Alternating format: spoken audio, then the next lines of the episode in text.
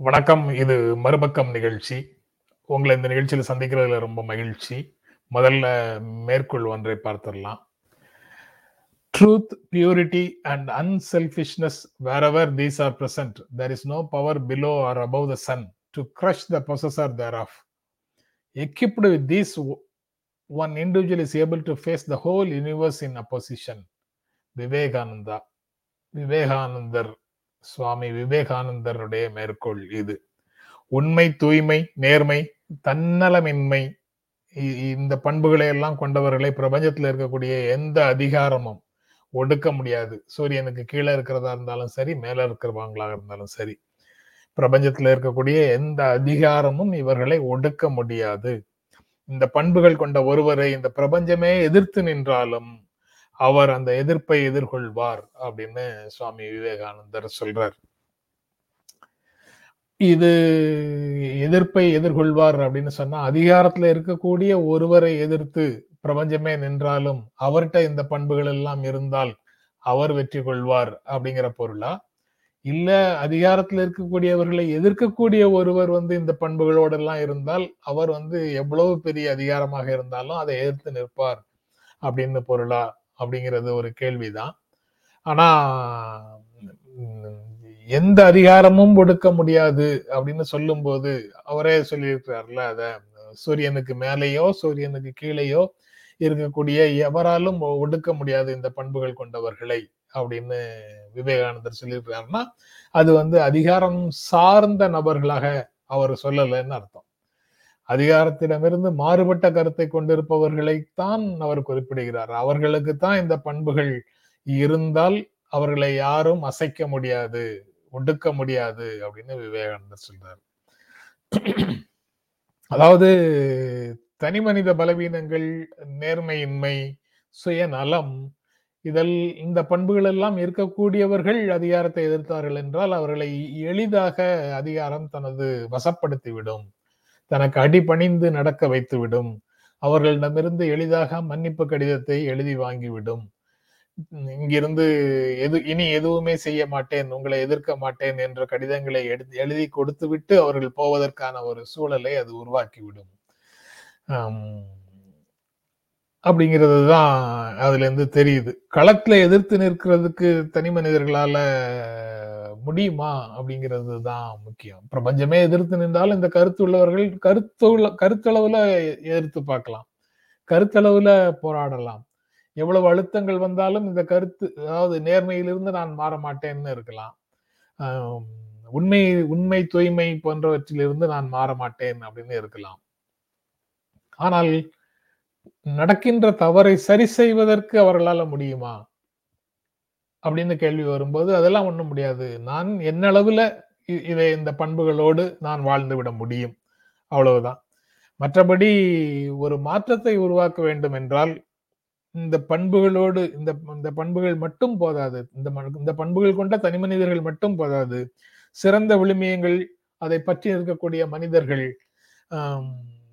அந்த அந்த மனிதர்களை கொண்ட ஒரு அமைப்பு அல்லது ஒரு அணி அணியால் வழிநடத்தப்படும் மக்கள் சக்தி இவையெல்லாம் இல்லாமல் அதிகாரத்துக்கு எதிரான போராட்டங்கள் வெற்றி பெறாது. நாங்களும் எதிர்க்கிறோம் அப்படின்னு சொல்லலாம். ஆனா அந்த எதிர்ப்பு எல்லாம் பெயரளவிலான மேலோட்டமான எதிர்ப்பாக மட்டுமே முடிந்துவிடும். உண்மையிலேயே மாற்றத்தை சாதிக்க வேண்டும் என்று நினைத்தால் மாற்றத்தை சாதிக்கும் வலிமை யாரிடம் இருக்கிறது என்றால் இந்த மேலே சொன்ன உண்மை தூய்மை நேர்மை தன்னலமின்மை போன்ற பண்புகள் கொண்ட மனிதர்கள் அமைப்புகள் இவை கொண்ட ஒரு அணி. அந்த அணியால் மட்டுமே தான் அதிகாரத்தை அந்த அணி அணியினுடைய அறைகூவலுக்கு செவி சாய்க்க தயாராக மக்கள் ஆற்றல். இவையெல்லாம் இருக்கக்கூடிய சூழல்ல மட்டும்தான் மாற்றங்கள் சாத்தியம் அப்படின்னு தோன்றுகிறது. இதுதான்.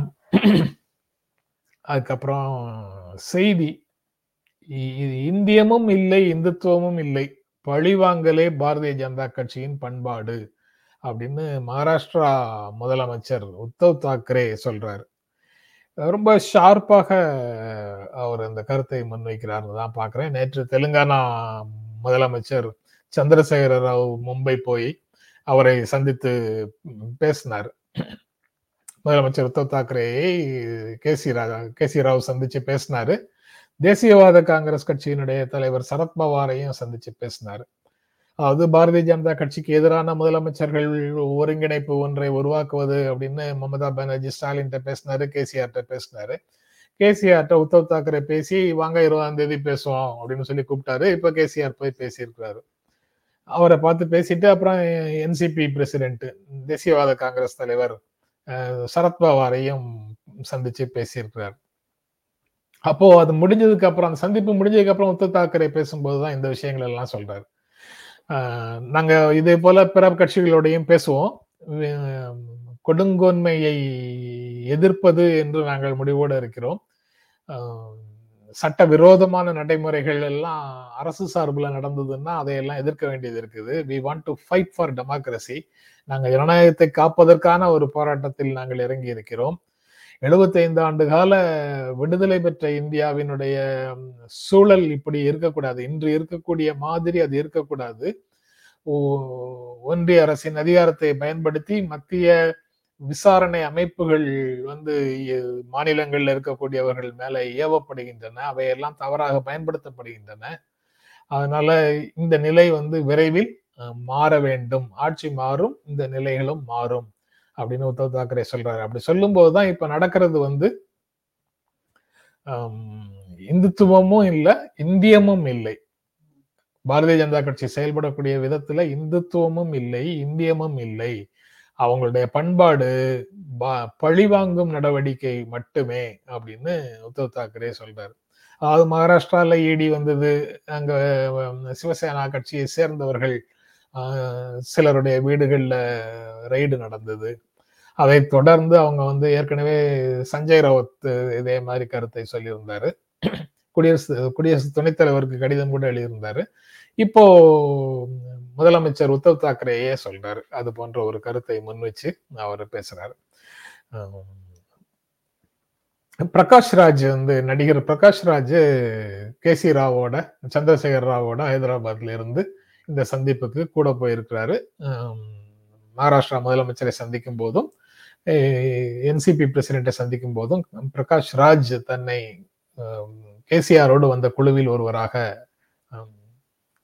இருந்திருக்கிறார் அவர் அப்படி இருந்திருக்கிறார் கௌரி லங்கேஷ்ங்கிற பத்திரிகையாளர் சுட்டுக் கொல்லப்பட்டதற்கு பிறகு பெங்களூரில் பெங்களூரில் சுட்டுக் கொல்லப்பட்ட பிறகு பிரகாஷ்ராஜ் வந்து நேரடியாக இந்த மத வெறுப்பு அரசியலை மத வெறி அரசியலை இன்னொரு மத வெறுப்பு அரசியலை எதிர்த்து களத்துல வந்து நிற்க தொடங்கினாரு. இப்போ ஹைதராபாத் முதலமைச்சர் தன்னோடு அவரையும் அழைத்து சென்றிருக்கிறார் அப்படிங்கிறது ஒரு செய்தி. சரி இந்த சந்திப்பு இயல்பாக சில கேள்விகளை நமக்குள்ள கேட்க வைக்குது. தேர்தலுக்கு முன்னாலேயோ அல்லது தேர்தலுக்கு பின்னாலேயோ காங்கிரஸ் கட்சியும் இதோட வந்து இணைந்து கொள்ளும் அப்படிங்கிற மாதிரி தான் தெரியுது. ஏன்னா வேல்யூஸ் தான் முக்கியம் டெமோக்ரஸி தான் முக்கியம். அதனால அது அதோடு வரக்கூடியவர்கள் எல்லாரையும் நாங்கள் ஒருங்கிணைப்போங்கிற ஸ்டாண்டு தான் தமிழ்நாடு முதலமைச்சர் மு க ஸ்டாலினோட ஸ்டாண்டு மகாராஷ்டிரா முதலமைச்சர் உத்தவ் தாக்கரேயோட ஸ்டாண்டும் அதே தான். அதனால இது வந்து சில ஊடகங்கள் மட்டும் இதை வந்து பிஜேபி அல்லாத பாஜக அல்லாத காங்கிரஸ் அல்லாத மூன்றாவது அணிக்கான முயற்சின்னே இன்னும் சொல்றாங்க. ஆனா இவர்கள் யாரும் பேசும்போது அந்த விஷயத்தை சொல்லல. பாரதிய ஜனதா கட்சியினுடைய ஆட்சியை விமர்சிக்கிறார்கள். அதற்கு எதிரான ஒரு அணியை கட்டுவதற்கு முயற்சி செய்கிறோம் அப்படின்னு சொல்றாங்க. அவ்வளவுதான்.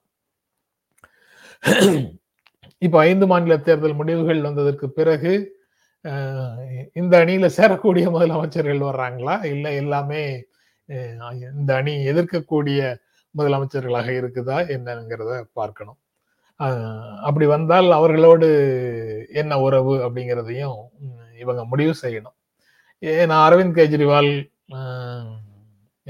நவீன் பட்நாயக் ஒடிசா நவீன் பட்நாயக் டெல்லி அரவிந்த் கெஜ்ரிவால் ஆந்திரா ஜெகன்மோகன் போன்றவர்கள் பற்றி அவங்க முடிவெடுக்கணும். சத்தீஸ்கர்ல காங்கிரஸ் முதலமைச்சர் இருக்கிறாரு ராஜஸ்தான்ல காங்கிரஸ் முதலமைச்சர் இருக்கிறாரு. இப்போ இந்த ஐந்து மாநிலங்கள் ஏதேனும் மாநிலங்கள்ல காங்கிரஸ் வருதா என்பதை பார்க்கணும். அப்படி வந்தால் அவர்களை எல்லாம் இவர்கள் எப்படி அணுகுகிறார்கள் அப்படிங்கிறதையும் பார்க்கணும். ஒரு முயற்சியை தொடங்கி இருக்கிறார்கள் என்ற அளவில் இதை முதல் முதல் கட்டமாக எல்லா பெரிய பயணங்களும் முதல் அடியிலிருந்து தொடங்குகின்றன. எல்லா பெரிய கோலங்களும் பல புள்ளி கோலங்களும் முதல் புள்ளியிலிருந்து தொடங்குகிறதுன்னு சொல்ற மாதிரி மமதா பானர்ஜியினுடைய தொலைபேசி அழைப்புகளும் அதற்கு பிறகு நேரடியாக இப்போ கேசிஆர் போய் உத்தவ் தாக்கரேயை பார்த்ததுமாக அந்த பயணம் வந்து தொடங்கி இருக்கிறது அப்படிங்கிறத பார்க்கலாம். அடுத்த செய்தி ஆளுநரை நீக்குவதற்கு அனுமதியுங்கள் அப்படின்னு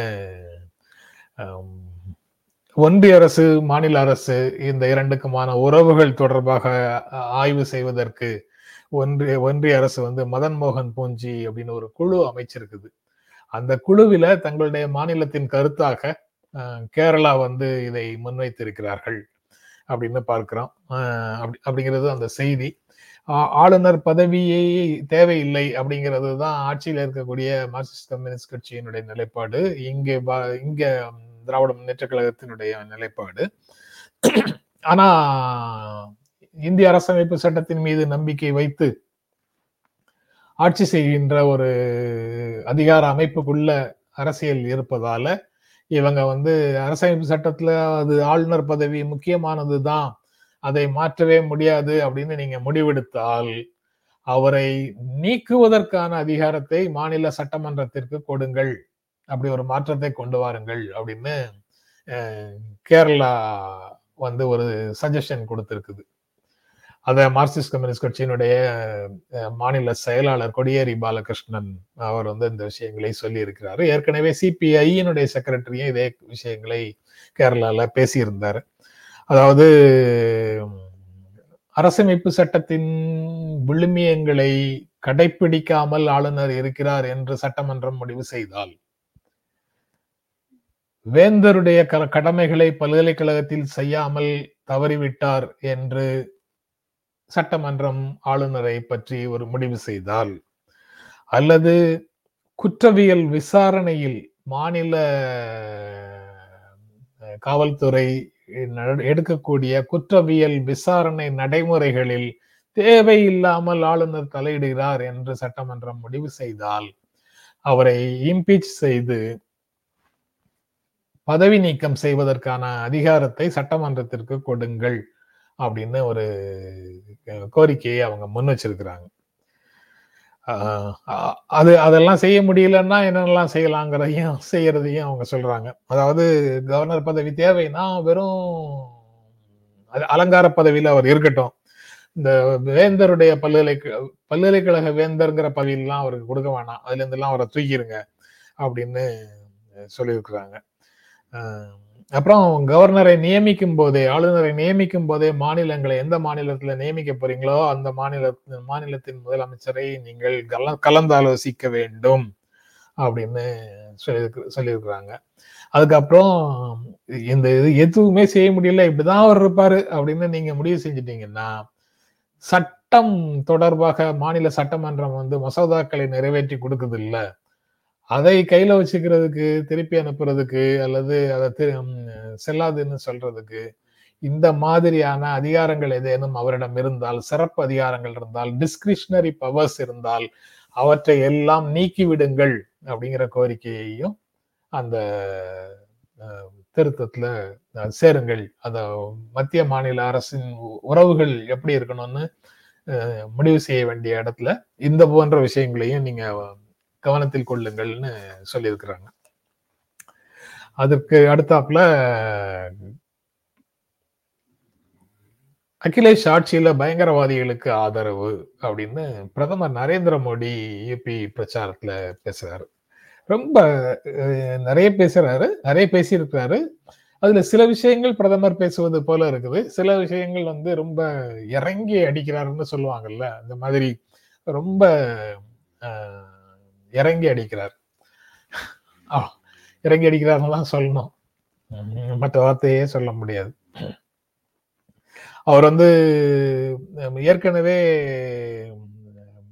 என்ன சொல்லியிருந்தாரு? அரவிந்த் கெஜ்ரிவால பயங்கரவாதிகளோடு தொடர்புடையவர் பிரிவினைவாதிகளோடு தொடர்புடையவர் கலிஸ்தான் தீவிரவாதிகளோடு தொடர்புடையவர் சாரி கலிஸ்தான் தீவிரவாதிகளோடு தொடர்புடையவர்னு சொல்லியிருந்தாங்க. அதுக்கப்புறம் ராகுல் காந்திய காங்கிரஸ் கட்சியினுடைய கொள்கைகள் எல்லாம் இப்ப அர்பன் நக்சல்ஸோட சேர்ந்து நிக்குது. அர்பன் நக்சல்ஸினுடைய கைப்பிடிக்குள் ராகுல் காந்தி ராகுல் காந்தினா ராகுல் காந்தின்னு சொல்லல காங்கிரஸ் கட்சி சிக்கி கொண்டது அப்படின்னு சொல்லியிருந்தாரு. இப்போ அகிலேஷ் அகிலேஷ் யாதவையும் பயங்கரவாதிகளுக்கு துணையாக இருக்கிறாரு. அவங்க பயங்கர பயங்கரவாதிகள் மேல நாங்க நடவடிக்கை எடுக்கணும்னு முயற்சி செய்த கேசஸ் எல்லாம் அவர் வந்து திரும்பி பெறுவதற்கு முயற்சி செய்தார் அப்படின்னு ஒரு விஷயத்த சொல்றாரு. இவர் வந்து அகமதாபாத்ல குண்டுவெடிப்பு நடந்தது. அதுல முப்பத்தெட்டு பேரை தூக்குல போட்டாங்கல்ல. குஜராத்ல அகமதாபாத்ல நடந்த ஒரு பழைய குண்டுவெடிப்பு சம்பவத்துல ஒரு முப்பத்தெட்டு பேருக்கு தூக்கு தண்டனை விதிச்சு தீர்ப்பு வந்தது. இது நீதிமன்றத்தில் இந்த வழக்கு இருக்குங்கிறதுனால நான் இதை பற்றி பேசாமல் இருந்தேன். மற்றபடி இது அந்த சம்பவம் நடந்த போது என்னால் நான் முதலமைச்சராக இருந்தேன். என்னால் தாங்க முடியல. ஏ பயங்கரமா கண்ணீராக கொட்டிச்சு கொட்டினேன். என் அழுகையை அடக்கவே முடியல. இந்த இந்த மாதிரி மோசமான குண்டுவெடிப்புகளை நடத்தக்கூடிய ஆட்களுக்கு கண்டிப்பாக என்னால் இயன்ற அளவுக்கு தண்டனை வாங்கி கொடுப்பேன். சரியா கைது செய்து தண்டனை வாங்கி கொடுப்பேன்னு முடிவு செய்தேன். அது இப்போதான் இவ்வளவு நாள் நான் அதை பத்தி பேசல இப்பதான் பேசுறேன். ஏன்னா வழக்கங்க நீதிமன்றத்துல இருந்தது இப்ப முடிஞ்சிடுச்சு அப்படின்னு சொல்றாரு. அதுக்கப்புறம் சரி இது வந்து நார்மலாக அவர் பேசுவார். பேசுறது எல்லாத்தையும் ஒரு டெரரோட அல்லது பாகிஸ்தானோட ஒரு லிங்க் கொடுப்பாரு. லிங்க் கொடுத்து எதிராக இருக்கக்கூடியவர்கள் அவ்வளவு பேரும் தேச விரோதிகளாகவும் தேசத்தை பாதுகாப்பதற்கென்றே அவதாரம் எடுத்து வந்தவர்கள் பாரதிய ஜனதா கட்சியினர் மாதிரியும் பேசுவார். இதுதான் வந்து ஒவ்வொரு முறையும் தேர்தலின் போது அவங்க பேசிட்டு இருக்கிறது. அதுல இது வரைக்கும் ராகுல் அரவிந்த் கெஜ்ரிவால்னு பேசிட்டு இருந்தது. இப்ப யூபியில பேசும்போது அகிலேஷ் யாதவையும் குறிப்பிடுகிறார். அதுல என்ன அகமதாபாத்ல குண்டு வைக்கிறத பத்தி பேசுறாரு? அதுல ஒண்ணும் பெரிய விஷயம் இல்லை. அந்த குண்டு வெடிப்பு வந்து சைக்கிள்ல போய் வச்சிருக்கிறாங்க அப்படின்னு சொல்றாரு. சைக்கிளுக்கும் பயங்கரவாதத்துக்கும் உள்ள தொடர்பை இப்படி எஸ்டாப்ளிஷ் பண்றாரு. சைக்கிள்ங்கிறது அகிலேஷ் யாதவுடைய சின்னம். சமாஜ்வாதி கட்சியினுடைய சின்னம். அந்த அகமதாபாத்ல உண்டான குண்டுகள் குண்டு வெடிப்புல வைத்த குண்டுகள் சைக்கிளில் சென்று பயங்கரவாதிகள் வைத்தது அப்படின்னு சொல்றாரு. அப்ப சைக்கிள் வந்து பயங்கரவாதத்துக்கு ஆதரவாக இருக்குன்னு சொல்றாரு. சரி. அதுக்கப்புறம் நாட்டு துப்பாக்கி வச்சிருந்தவங்க தான் கடந்த ஐந்து வருடங்களுக்கு முன்னால அகிலேஷ் யாதவோட ஐந்து வருட ஆட்சி நடக்கும்போது நாட்டு துப்பாக்கி யூபியில வச்சிருந்தவங்க தான் கோலோச்சி கொண்டிருந்தார்கள். அவர்கள் மேல எந்த நடவடிக்கையும் அவர் எடுக்கல அப்படின்னு பேசுறாரு. இப்படி வந்து வன்முறையோடு அவர்களுக்கு ஆட்சி அகிலேஷ் யாதவுக்கு தொடர்பு இருந்ததும் இருந்தது என்று ஒரு கருத்தையும் அது அதிலிருந்து மக்களை விடுவிப்பதற்கு பாஜக வேலை தான் முடியும் என்பதையும் வலியுறுத்தி பேசுகிறார் ரைட்டு. கூடுதலாக பர்சனலாக சில விஷயங்கள் பேசுகிறார் அதாவது அப்பாவை அவமானப்படுத்தினார் இழிவுபடுத்தினார். கட்சியில் அவர் பதவிக்கு வருவதற்காக அவர் முதலமைச்சர் ஆகணுங்கிறதுக்காக அவங்க அப்பாவையே இழிவுபடுத்தினார் அப்படின்னு பேசுறாரு. இன்னைக்கு வந்து தோல்வி பயம் வந்துச்சா தோல்வி பயம்னா அவர் பதவியில இல்லை. கடந்த ஐந்து ஆண்டுகளாக பதவியில இல்லை. பதவியில இருக்கக்கூடியவர்கள் பதற்றத்தோடு வேறு ஏதேனும் பேசினால் தரம் இறங்கி பேசினால் அல்லது பர்சனலாக பேசினால் ஏன் இப்படி பேசுகிறார்கள்னு கேட்கும்போது இருக்கின்ற பதவியிலிருந்து இறங்கி விடுவோமோங்கிற பதற்றம் அவர்களுக்கு இருப்பதாக மக்கள் கருதுவார்கள். அகிலேஷ் ஏற்கனவே பதவியில இல்லை. அவர் அட்டம் பண்ணி பார்க்கிறாரு திரும்பி பதவிக்கு வருவதற்கு முயற்சி செய்கிறார். மக்கள் வாக்களித்தால் பதவிக்கு வர போறாரு. இல்லைன்னா யார் வராங்களோ அவர் அவங்களோட அவங்களை விட்டுட்டு எதிர்கட்சியில இருந்து அரசியல் செய்ய போறாரு. எதிர்கட்சி அரசியலே செய்ய போறாரு. அவங்க அப்பா சித்தப்பா எல்லாரும் ஒரு பக்கத்துல வந்து நிக்கிறாங்க. பையனுடைய தலைமையில ஆட்சி வருவதற்கு ஆட்சி ஒன்று வருவதற்கான வாய்ப்பு இருப்பதாக அவர்கள் கருதுகிறார்கள். அவர்கள் அந்த கோஷ்டியில வந்து நிக்கிறாங்க. அப்படின்னும் சொல்லலாம்ல? ஏன் அப்பாவை கூப்பிட்டுட்டு வந்து இவர் இவர் வந்து வித்தை காட்டுறாருன்னு ஏன் சொல்றீங்க? அப்படி சொல்ல வேண்டிய அவசியம் என்ன இருக்குது? எங்களுக்கு வேற சில காட்சிகள் எல்லாம் நினைவுக்கு வரும்ல? தமிழ்நாட்டில் இருந்து ஏற்கனவே சொல்லியிருக்கிறாங்க. இது போன்று பதவிக்கு வருவதற்காக யார் வந்து தங்களை வளர்த்தார்களோ வளர்த்தவர்கள் மார்பிலேயே பாய்வது வளர்த்த கடா மார்பில பாயிறது அப்படிங்கிற மாதிரி வளர்த்த கடா மார்பில் பாயிறது. நன்றி மற நன்றி மறந்தவர்கள். அல்லது சினிமா உதாரணமாக தான் சொல்லணும்னா அரசியல் அமாவாசைகள் அப்படின்னு எல்லாம் இப்போ முதலமைச்சர் ஸ்டாலின் பேசியது அப்படிங்கிற விஷயங்கள் எல்லாம் வளர்த்தவர்களை கைவிட்டு மிக வேகமாக கிடைத்த வாய்ப்பை பயன்படுத்தி கொண்டு உயர் பதவிகளுக்கு போனவர்களை பற்றி குறிக்கக்கூடியது. ரெண்டாயிரத்தி நாலு ரெண்டாயிரத்தி ஒன்பது போன்ற விஷயங்கள் எல்லாம் போன்ற வருடங்களில் பாரதிய ஜனதா கட்சி வந்து எல் கே அத்வானின்ற ஒரு பெரியவரை பிரதமர் வேட்பாளராக முன்னிறுத்தியது. அதான் அவர் தான் வருவார்னு ஒரு எதிர்பார்ப்போடு இருந்தது. ஆனால் அந்த இரண்டு தேர்தல்கள்லயும் அவங்க தோத்து போயிட்டாங்க. ரெண்டாயிரத்தி பதினாலு தேர்தலுக்கு பிரதமர் நரேந்திர மோடியை பாரதிய ஜனதா கட்சி முன்னிறுத்தியது.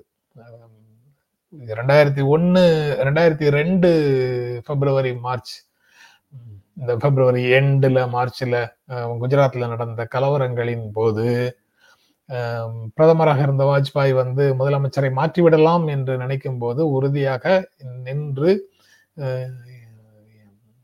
பிரதமர் நரேந்திர மோடியின் முதலமைச்சர் இப்போ பிரதமராக இருக்கும் நரேந்திர மோடியின் முதலமைச்சர் பதவியை குஜராத்தில் காப்பாற்றியவர் எல் கே அத்வானி என்ற பெரியவர். அப்போது உள்துறை சாரி உள்துறை அமைச்சராக இருந்தார். துணை பிரதமராகவும் இருந்தாருன்னு நினைக்கிறேன். துணை பிரதமராகவும் இருந்தார் நினைக்கிறேன். உள்துறை அமைச்சராக இருந்தார் அது உறுதியாக சொல்ல முடியுது. மற்ற திடீர்னு நினைவில் வர மாட்டேங்குது. அப்புறம் அப்புறம் ரெண்டாயிரத்தி பதினாலுக்கு பிறகு முதன்மையான இடத்துல எங்கேயுமே பார்க்க முடியல.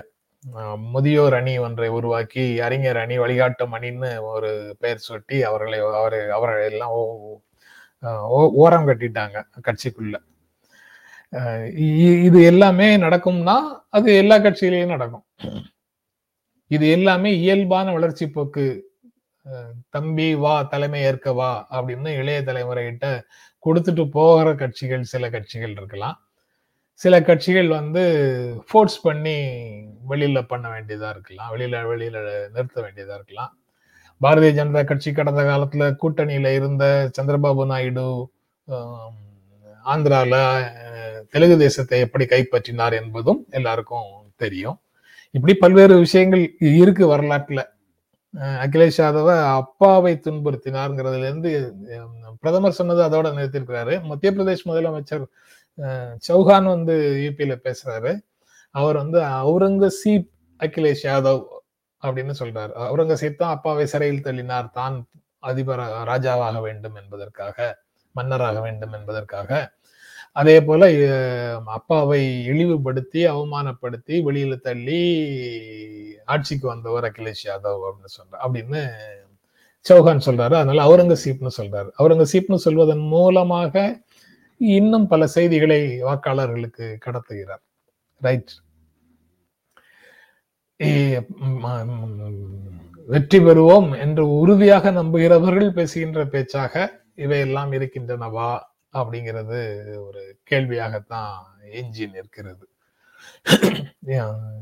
இந்த மூன்று செய்திகள் தான் இன்றைக்கு பேசலாம் என்று நினைச்சேன். ரொம்ப நன்றி.